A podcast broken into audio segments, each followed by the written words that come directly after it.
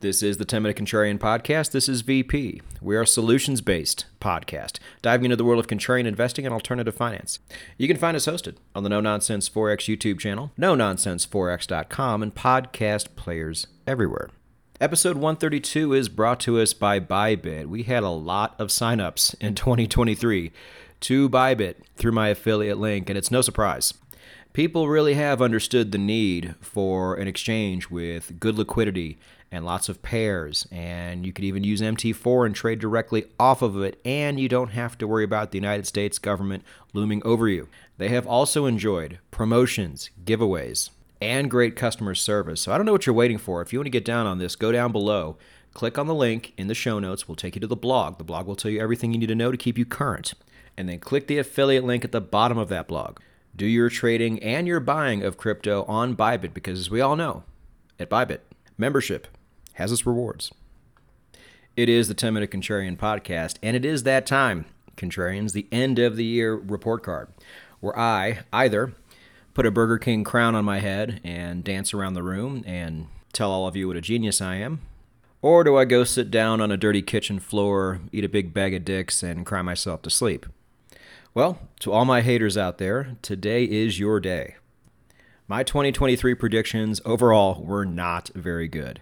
If you remember, too, at the end of twenty twenty-two, it turned out to be a great year for predictions, uh, yearly predictions, and I gloated my ass off about it. And I even said it on that episode. I was like, guys, the only reason I'm doing this is because I know I'm never going to have a year like this again, and the next year is probably going to correct what I've done in the past.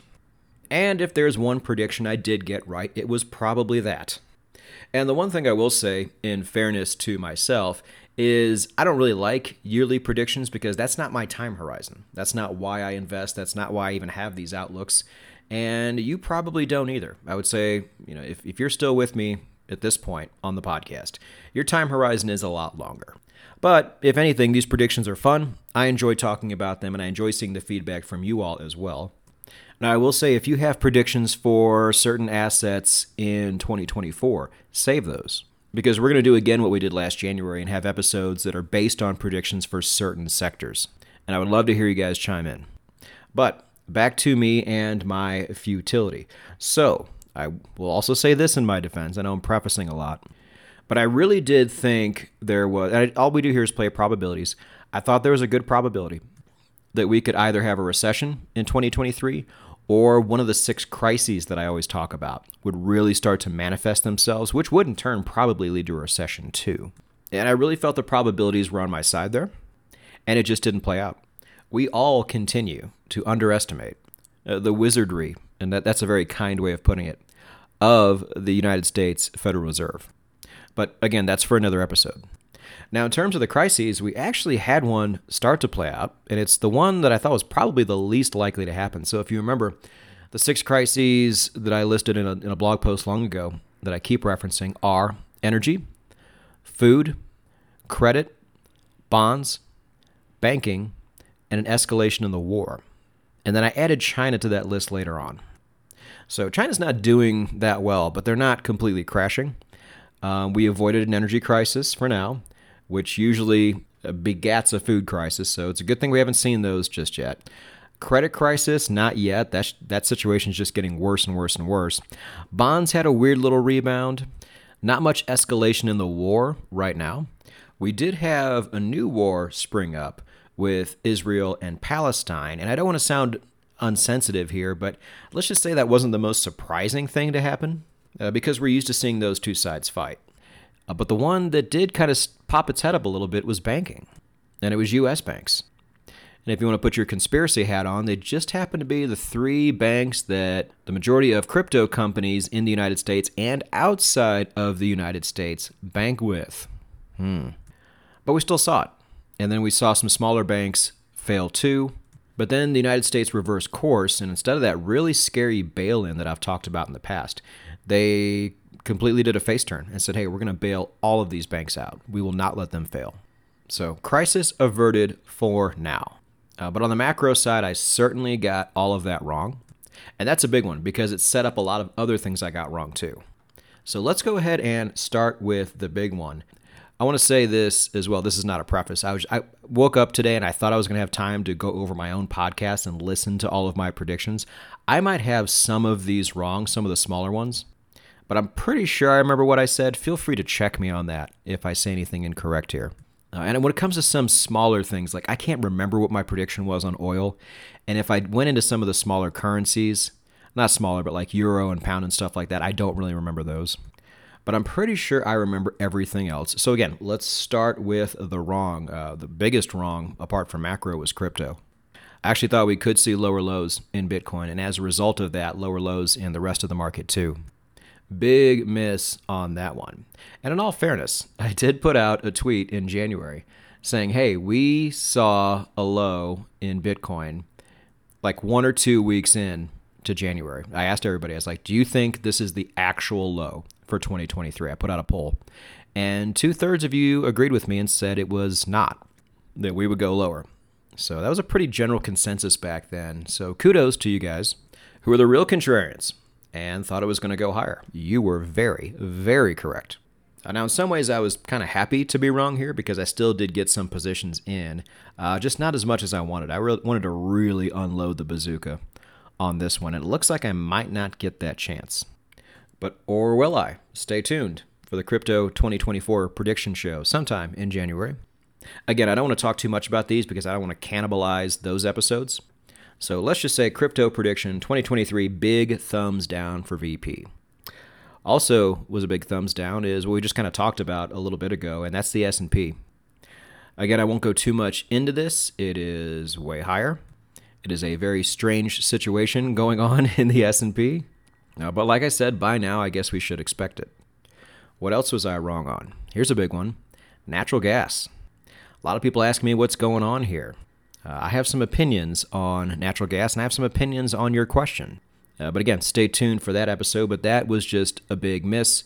Uh, again, play the probabilities here. Europe did have their warmest winter on record, I think. And not that we're rooting for them not to. And by the way, if for some reason Europe goes through a freeze, they're going to find their energy. It's not them who are going to suffer. It's whoever they're taking the energy away from that's going to suffer. It's a big lose-lose regardless. Uh, but the ripple effects there will certainly be felt. And again, I think I'm going into stuff that I'm going to go into in about a month or so. Probably less than that. I think that episode's like two or three weeks away.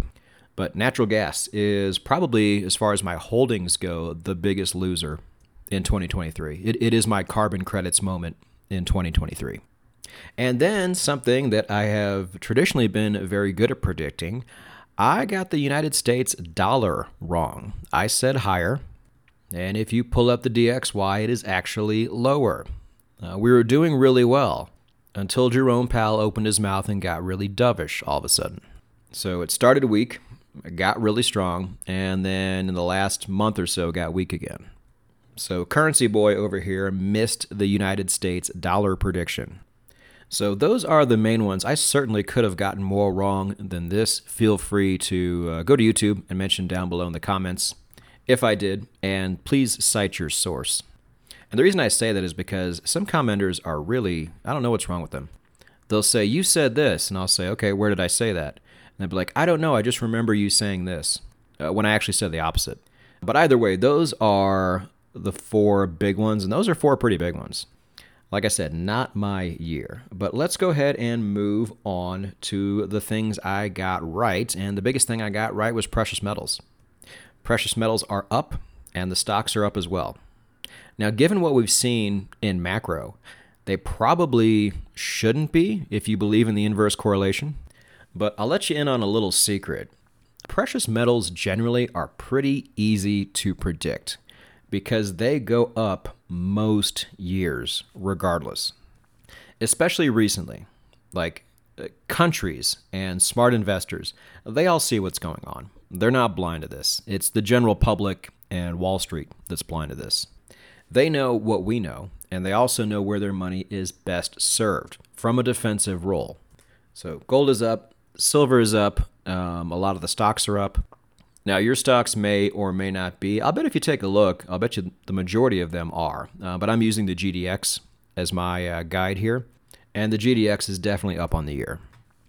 Moving on. Now, I'm less certain about these other two, but I'm pretty sure I said, gun to my head, I think the price of uranium is probably going to go up. Um, now, what I do remember saying about uranium is it's weird because it just kind of sits there until the narrative plays out. So that's why it's so hard to predict.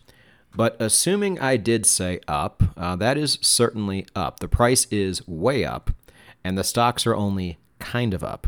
There is a real sweet divergence going on here. And again, we will touch on that in another episode next month. And that's pretty much it, contrarians. That was my record. Now, I don't recall what I said for copper. I can see I could see the case for me saying both, um, but copper was actually up a little bit. If you look at the, uh, the E T F ticker symbol C P E R, you can see what I'm looking at. It actually did close a little bit higher on the year. I just don't recall what I said about it, uh, or oil, which closed just a touch down on the year as well. So that is it. Like I said, correct me if I'm wrong or if I left anything out down below in the comments section on YouTube. And do you still have any faith left over in my predictive abilities for the year twenty twenty-four? Well, you better. Because barring anything unusual, the next three episodes at least are going to be twenty twenty-four predictions. So let's have some fun with it above anything. And like I said, if you have predictions yourself, I would love to hear them once we get there. But I will say, as contrarians, I would say overall, we have done pretty darn well for twenty twenty-three in a year that really did not manifest itself in a way that would really benefit contrarian investors. And I would say the majority of us still did well. Hmm. So regardless if you did well or not in twenty twenty-three, I hope you're excited for twenty twenty-four. I certainly am. I think it's going to get crazy. But we in Contrarian Land are going to be well prepared for it because we are not crazy. We are just early. Happy New Year, everyone.